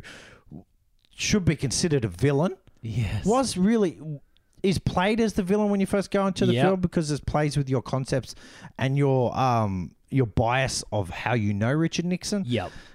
and he is beautiful and that's the seriously and I and I know I'm rambling on because I just can't help but think how just how much I love this and how they've just taken something which is he Ron Howard has taken something which is so hard to Yep. bring across but made it riveting and and, and scarily enough relevant to today It's crazy, you isn't know what it? I mean? Like, are we going to wait for three years to see Trump say apologize? Yeah. You know what I mean? I hope. I hope he's not there another time. And it's funny too, because like I'm sure if you talk to anyone that was present for the years that Nixon was around, Yeah. especially during the Cambodia stuff, yeah. I think most people would have said we'll never hear an apology from Richard Nixon. Yeah. Oh, people, and there were probably people who go, I'd never see anything as crazy as what happened. Yep. You know, because Mike Wallace says, you know, it's the first time in 200 years of presidency has, any, has anyone ever resigned from presidency. Yeah. and then just to basically, and then they just going, oh, this is such a huge thing to the presidency, such a, and then yeah, you come to today. Yeah. Yeah, It's re- and it is really hard. I'm glad that we haven't made this about current politics No. today's episode because it would be really easy to look at today's current political climate, especially in the US, oh, incredibly. and start talking along those lines. But you see, there's so many moments in today's current climate, which you will see in future films. yes, Like supposedly today, something close to 12 pr- previous Republicans, like lifelong Republicans, like Colin Yeah. Powell, da, da, da, have come out saying that they won't vote with their party. wow, that's They huge. will vote for a Democratic wow, because of everything that he's done. Like Colin Powell talked about a moment, obviously, where Trump goes in front of the church and held the Yeah, Bible yeah. upside down, blah blah blah, and people and and seeing the um use soldiers and stuff like that. yeah, yeah. So supposedly, and and I know, look, I- I'm I'm politically dumb. So for me to see soldiers on the street of those types of things, I'm like, oh yeah, that's pretty bad. But in the American Constitution, that is a Watergate moment to a lot of people. Yeah. To a lot of people, that's a moment that breaks everything. Well, as um, Colin Powell says, that's something that can break the American experiment. Yeah, it's crazy. isn't And it? so, and that's what's funny. And to watch this film and you go, oh man, that's amazing. Like, that's a milestone moment. I think we're living in those times where you'll see a milestone film by a future director based upon around these times. yeah. And will be those old bastards that go, I was alive during that time. Talking to our kids. Because you, because let's You be wanna honest, remember don't you want to, this. don't you want to talk to someone and go, so you were around Richard Nixon time? Yeah. you know. But that's what's brilliant. Bringing it back to um, Howard. That's what Howard does. He brings, he, he makes it a brilliant moment where you just go. So tell me, tell me, what was it like this? And Yeah. did people watch this interview and go, "Gotcha"? That's a gotcha moment. He got it, got him. He Yes. gotcha. Or do people go, "Oh yeah, he said he's sorry"? Did he Yeah. really? Did he really? Yeah. You know what I mean? And that's one of those funny things. And, that's, and knowing the way that Howard works, we know from past experiences, probably from Apollo 13. Oh, actually, yeah, probably Apollo 13 onwards. He was really investing himself into researching that world. Yeah. So he was across it as much as he could. So I have no doubts that whether there is some creative licensing taken place in Frost Nixon, oh, there's heaps. that Howard is also doing his due diligence to ensure that this film isn't too fantastical. Well, look, I think Howard brings across the core Yes. of what makes the story. Oh. Yes. and that's all a movie. And look, if you're watching a Hollywood film for exactness, Yes. like I, I ran into a stupid rabbit hole of all these idiots going, oh, oh, oh, there's nothing like that, and you just go. "Oh, Fuck off! Are you Yeah. what? You really? You're going to the cinema for a history lesson? You shouldn't be doing that. No. Okay, you should not be doing that. Yep. It should really kickstart you to go, wow, that's an awesome story. I'd love to know more. Yes. And this is what that movie does. You and go- be able to dissociate between the two. exactly. It makes you should make it, and this is what's so good about this film. It makes you go, I want to know more. I want to look. I've Totally. heard Wa- Watergate. I've heard it a million times in my life. I knew, and I know for a fact that Forrest Gump was the one that started all this. but, just- but you know what I mean. And, and so you just want to go at it. Shout out to our Forrest Gump episode, people. I was actually, I, I love the fact this isn't the first. Uh, I'd forgotten about Forrest Gump, but we've also seen Richard Nixon on another film we've talked about, which was Watchmen, because he's the president at the Oh, yeah, time yeah. during Watchmen. So, And you know what it makes me want to watch? I want to watch Anthony Hopkins Nixon. uh, me too. Uh, I read up and there Yeah, was a so- few people I was so talking flicked on about. that. Oh, I'd like to see it. I'd like to see it. Even though I, I think Franklin Langella was just, I, I can't get over because once again, it's a film that because it's based, because it's around a TV series and an interview, these actors have to just emote from their face. Yeah, but isn't it amazing how Langella is able to look like Richard Nixon Yeah. without any prosthetics? And in reality, when you really think about it, he didn't look like Nixon. No. But his mannerisms morph him into it. Yes, exactly. And just ah, he brings across so much in so, oh, he just he's he outshines the film. Like He I- like, does. I look, admittedly, Michael Sheen was great in it, but Langella's just uh, This is Langella's film. this is Oh, this When this, when Ah, is, this is the film on his gravestone. hundred percent. When it's in memoriam time, Mm. which God forbid doesn't happen for a very long time, but this is going to be the film that they show. They'll show that scene. I actually wrote a note down. If he won the Oscar that year, Mm. the clip they would have played was him having that late night conversation. Oh, seriously. Because that's- seriously, he's acting acting the hell out of that. Or even just the, the moment where he says, you know, I no longer Yes. have a career in politics. Yep. And it goes quiet. Yep.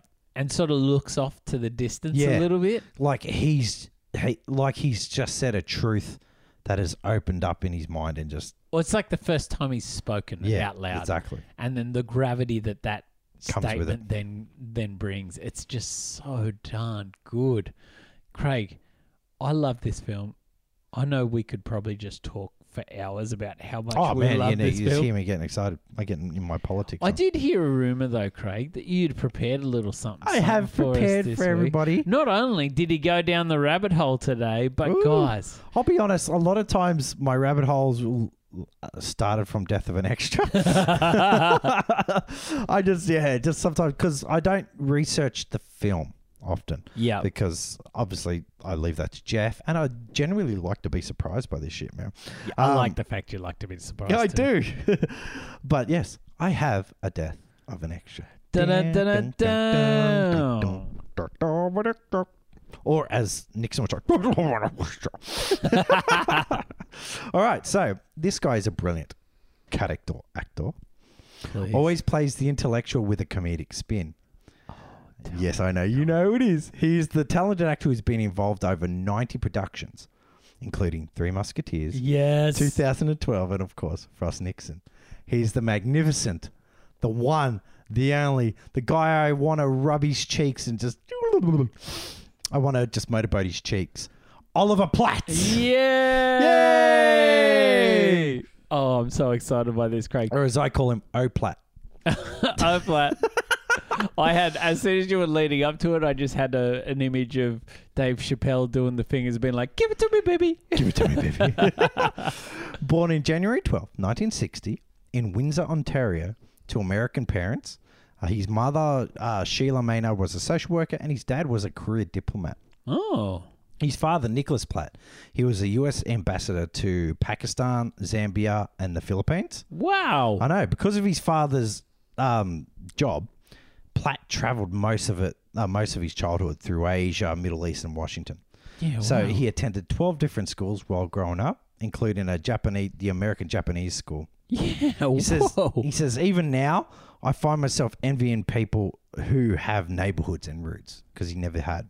yes. So his parents were very upper class family. Um, so Yep. so upper class that he's a second. Platt is a second cousin once removed from Princess Di. What? I know.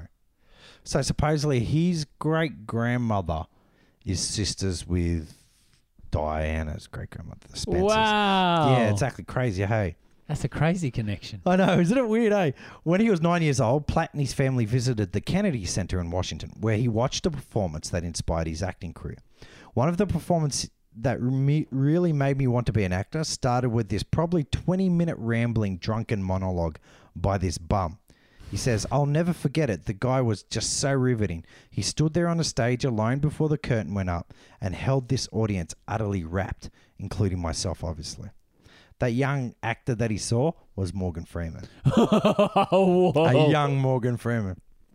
According to Platt, he loved drama departments because um 'cause because he traveled so often it was he considered it a survival mechanism because he could just jump into this little subculture of Yeah. drama because you know they're always um they're very, very, accepting. they're and very clicky you know Yeah. what i mean because they're always the um bit outcasting. yeah, outcasty. Not too outcasty. I was part of the drama club. Yeah, I had a you little outcast. subculture plug. Kids need that, he said. He attended Tufts College, Oh. Ooh, I know, fancy, isn't it? It's a non-sectarian institution um, that is an American private research university in Massachusetts.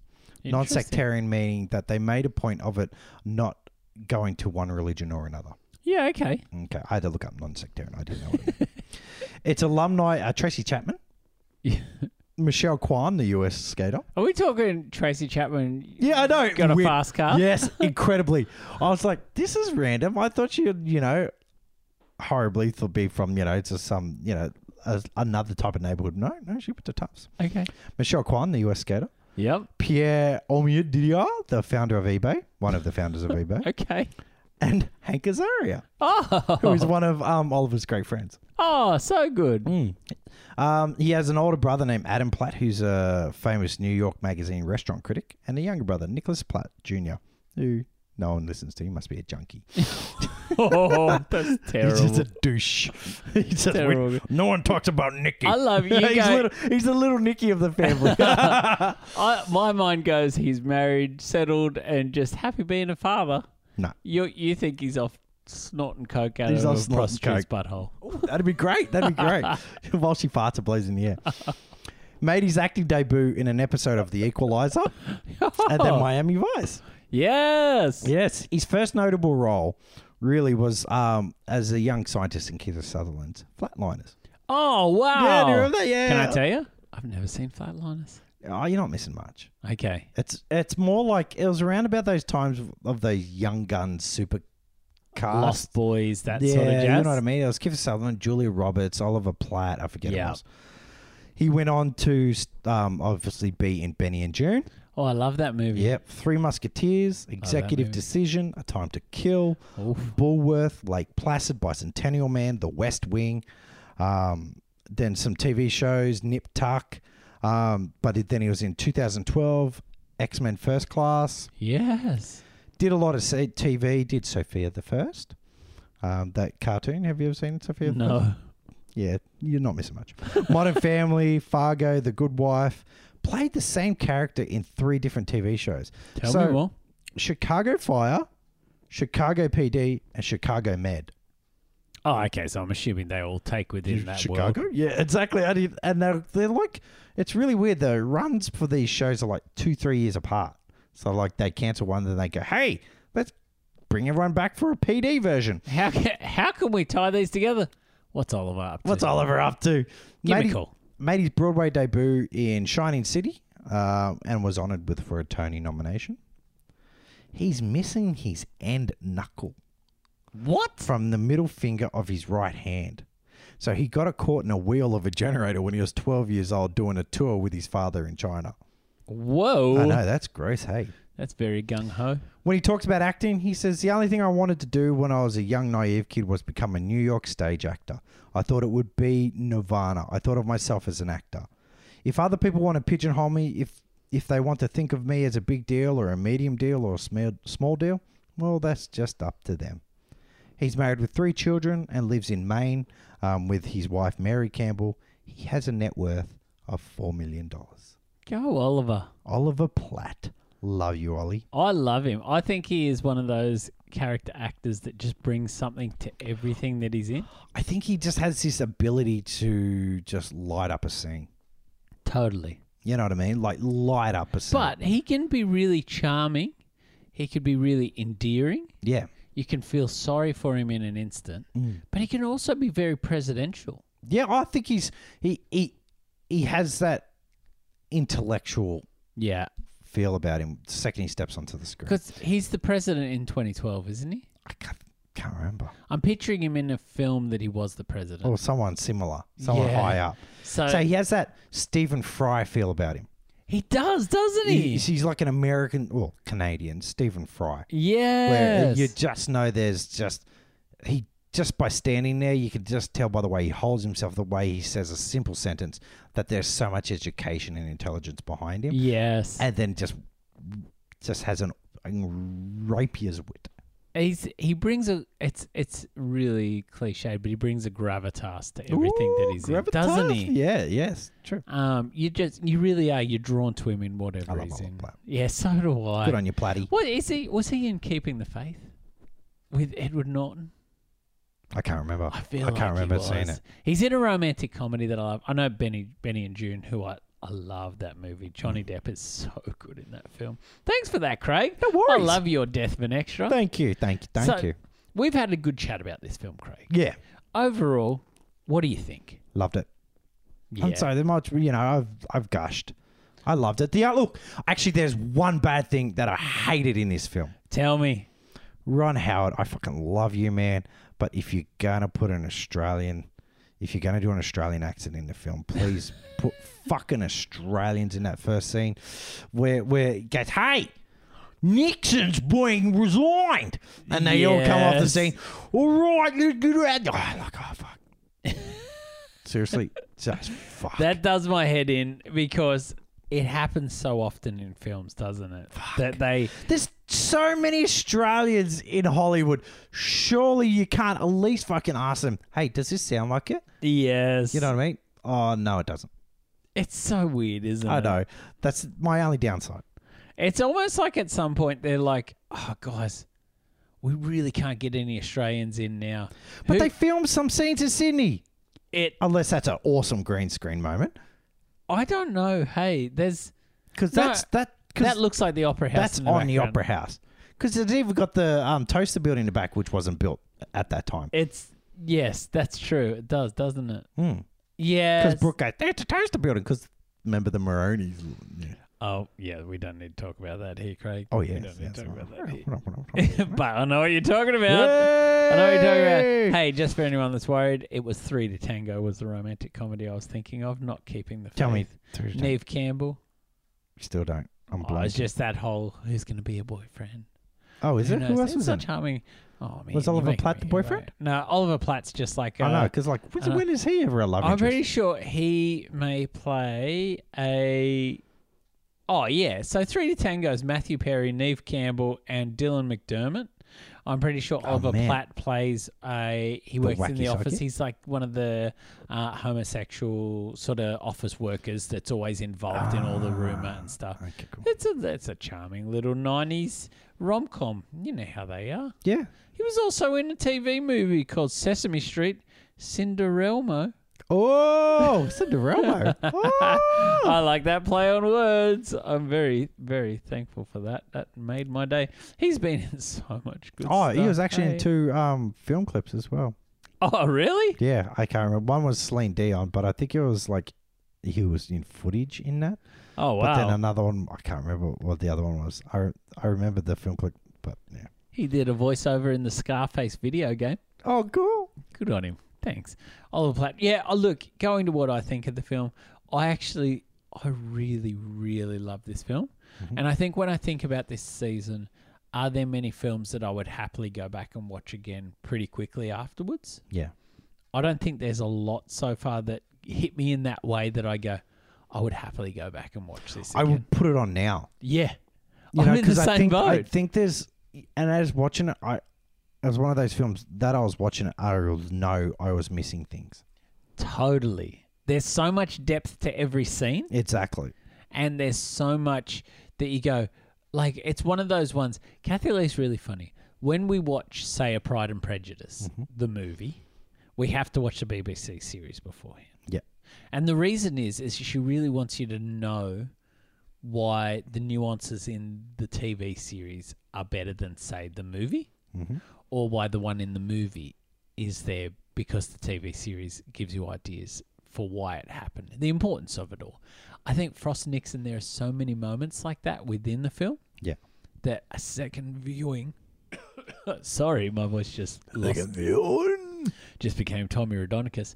But a second viewing Hello, I'm Tommy Rodonicus. is a really Australian deep cut. Anyone Oh, out there my God. from our international audiences, look up Tommy Rodonicus interview. Magpies, and you'll man. See, and you'll see him. He was a rough football player that talked. Hey, I'm gonna be. Now- now Darren Lockyer speaks like that. yeah, he does, doesn't he? Darren Lockyer. So I just think it's a film that's filled with so many moments that I would go back and go, his face is so important here to, Yeah. to play this up later on. Or, you know, this moment here is so important for David Frost because later on over here it plays into here. Sorry, keep So- saying that. I love it. So, Craig, we've reached that point of the episode where we look at the Cinefool Studio whiteboard. We are, this is crazy because this is our 19th film Boom. on the board at the moment for Craig. I'm going to have a quick run through. It's a beautiful mind at number one, Apollo 13, two, The Missing Three, Willow four, Far and Away five, followed by Parenthood, Cinderella Man, Backdraft, Cocoon, and Splash for his top ten. Ed TV, The Paper, Ransom, The Da Vinci Code, How the Grinch Stole Christmas makes up 15, followed by Night Shift Gung Ho and Grand Theft Auto. And let me just say, Rance and Clint were awesome in this. They were, weren't they? Yeah. Even So- though Rance was a very smaller one, but Yes. Clint's, good. Clint's always good. Clint was great in Yeah, I this. know. He was really good. Uh, for me, I've got A Beautiful Mind at number one, Cinderella Man 2, Apollo 13 3, 4 The Paper, 5 The Missing, followed by Parenthood, EdTV, Willow, Cocoon, and Far and Away, making up my top 10. Ransom, Backdraft, Gung Ho, Splash, and How the Grinch Stole Christmas are my, uh, and The Da Vinci Code, sorry, at number 15, followed by How the Grinch Stole Christmas, Grand Theft Auto, and Night Shift. Craig, where do you feel Frost Nixon belongs? and I'm really, really struggling. Hey, um, because I love a beautiful mind. yes. Um, I the, the impulsive Craig wants to go put it at one, Yes. but oh, man, I would the way I love a beautiful mind and how amazingly done it is. Nah, I'm not. I'm gonna go against my impulse. Put it at number two, please. Number two. So in the top five, we'll give you guys at home. We got a beautiful mind now. Number one, two, Frost Nixon, three, Apollo thirteen, four, The Missing, and five, Willow. Yeah, because I'm still impulsive. I'm still buzzing from Frost Nixon. But yeah, A Beautiful Mind is just I have been in a similar stage as you. I've been really racking my brain because this is showing Ron Howard at his best. it is Ron Howard at his best. And I actually think when I think about A Beautiful Mind versus Frost Nixon, I think Frost Nixon is more worthy of an Academy Award than A Beautiful Mind. Purely because Roger Deakins as a cinematographer brings a visual weight to a film that most cinematographers can't bring. You watch it and it's a gorgeous film to look at. I think sometimes that then helps us to struggle to discern how good is direction and cinematography. But Frost Nixon takes a concept that should not work and really elevates it to the point that this is it's a gripping two and a bit hour movie Yeah, true. when it shouldn't be.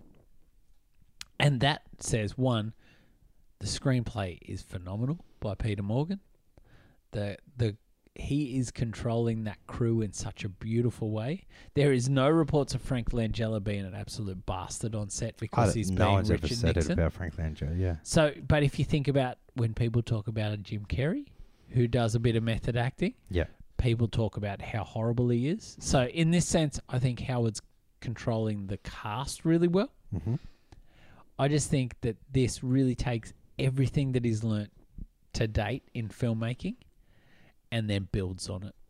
And I think really this is his best work to date. And I'm actually going to throw it out there, Craig. I don't think it gets any better than this for Ron Howard. Ooh. So I loved this film. I would happily put it on again tonight and watch Look, it. I would happily have this at one, Yep. but yeah, there's just some parts of The Beautiful Mind that feel the best for me. Yeah, okay. I love it. I can agree to I know disagree exactly. with No, you. but that's the thing. I, I yeah. Um, so I'm going to put it at number one, having Frost Nixon at one, A Beautiful Mind two, Cinderella Man three, Apollo 13 at four, and The Paper at five. Man, we've still got a bit of a journey to go, Craig. I know. I'm We- worried about the rest of the journey. Me too. Rush, you shouldn't be worried about Rush. Okay, cool. I feel Rush. I'm worried now after Frost Nixon that Rush is going to be that film that I'm like, oh, my little heart will be like. "Eh." What do we have? So coming up, we've got next week. We're going to be talking Angels and Demons. Yeah, I'm really followed looking forward by to the that one. dilemma. but it's got you and McGregor in it, doesn't it? Does Ewan Okay, cool. McGregor Awesome. Okay. the dilemma's following that, followed by Rush, so Chris Hemsworth in there, Oh, God. in the heart of the sea, Inferno, and Solo. Now I was really hoping that Hillbilly Elegy, which is Ron Howard's newest film, Hmm. would be released in time for the end of this season. And Netflix have updated their release schedule a little bit this week. A little bit of mini Howard news. Howard news. Oh. Mini, mini. It looks as though, due to COVID, that Hillbilly Elegy is going to be pushed back to November. Oh. And so we may not get to talk Hillbilly Elegy. The final film for Ron Howard this season might end up being Solo, a Star Wars It story. might just be a mini app. Oh, it'll definitely be a mini app. I actually, on our board meeting, Do it. is when they do a new film, is we just do a bonus app, which is like a normal episode Yeah. for the film. Because we'll probably do one for Snyder's. Well, we We'll do got one for Mel Zemeckis, Gibson. Mel Gibson. Mel Gibson, not Mel Gibson, friggin' Joe Carnahan with Mel Joe Gibson. Carnahan, oh, boss level, when that Boss Level. finally gets released. I'm Yep. still looking to find out when that's happening. It's really sad. Maybe I need to hit Joe Carnahan up on Instagram. Maybe you and just need to put hit Joe Carnahan. a- Oh no, he'll hit me back. Just crack him in the Multiple times. face. I I'll don't get reckon it. he's really fast though. You can crack him and run. I'll get Russell Crowe to get him. Yeah, go on, Rusty. Get I'm, sh- I'm worried about that. So get unhinged. as we unhinged, it's out now. Great Yeah. shout out, Craig. I Thank you, love it. thank you, I thank love it. Talked about it on Two NUR last week. Oh yep. Go to when you are. Yeah, we're still there. You can find us there. So great little segue, Craig. Where can people find us? You can find us on Instagram and Twitter at FFTL Podcast, or go on to our Facebook, guys. Uh, We've got a um, page on there from first to last podcast. Yep. Get on there, comment, review, chat to us. We love to chat back. We are We very chatty do. people. We're very chatty people. It's been some good chats this week. Yeah, there've been some Talked a bit of mad chats. Cinderella Man. Um, after that, if you just really want to keep your chat private, you know, if you just really want to swear at us and Facebook won't let you swear, then email us. Uh, we don't care if you swear Do or, it. you know, send us rude pictures. Info at ffdlpodcast.com. Um, just make sure you attention nude pictures to Jeff. Um, or you can just go onto our website, www.ffdlpodcast.com. Thank you to the people who have taken the time to email us To- this week. Yeah. To let for us those know rude fi- that we- Pictures. Thank you, nude. We we spelt the word glamorous wrong. oh, really? Thank Did you get- very I- much. Really? I I think it's spam. I did it. You know my ICD. Yeah. I went and searched. I trawled the website. If you're listening and we did make a mistake, please tell us what page it is. Also, understand as Australians, our spelling of gra- glamorous is probably going to be a little bit different to the people living in the US. Mine's from the Fergie song. G L A M O R O U S. We're flying first class. Up in the sky. in Champagne. so good. Living Yeah, the life. you See, that's take what me they should back. have. That's if I would have directed Frost Nixon. That would come when he comes on the plane. Up in glamorous. When they- Do you know Oh, that the- plane? And Sheen would have looked at the camera. Oh, the flouster, flouster.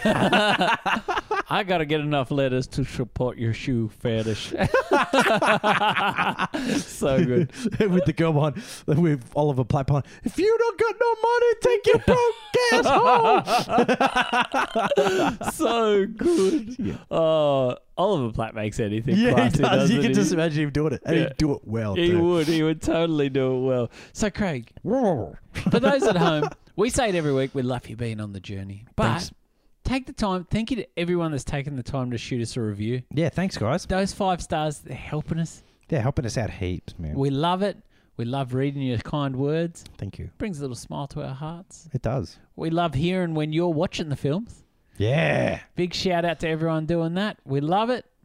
I'm glad you actually, and I love the fact that you are actually discovering or rediscovering these films. Yes, me too. Me too. So, one of the beauties of this is that people are finding our podcast at different times. Yeah, So then exactly. you see this film pop up and you're like, oh, cool. They're in season three, you Yeah, know, or exactly. something like that. You know, I, I love that.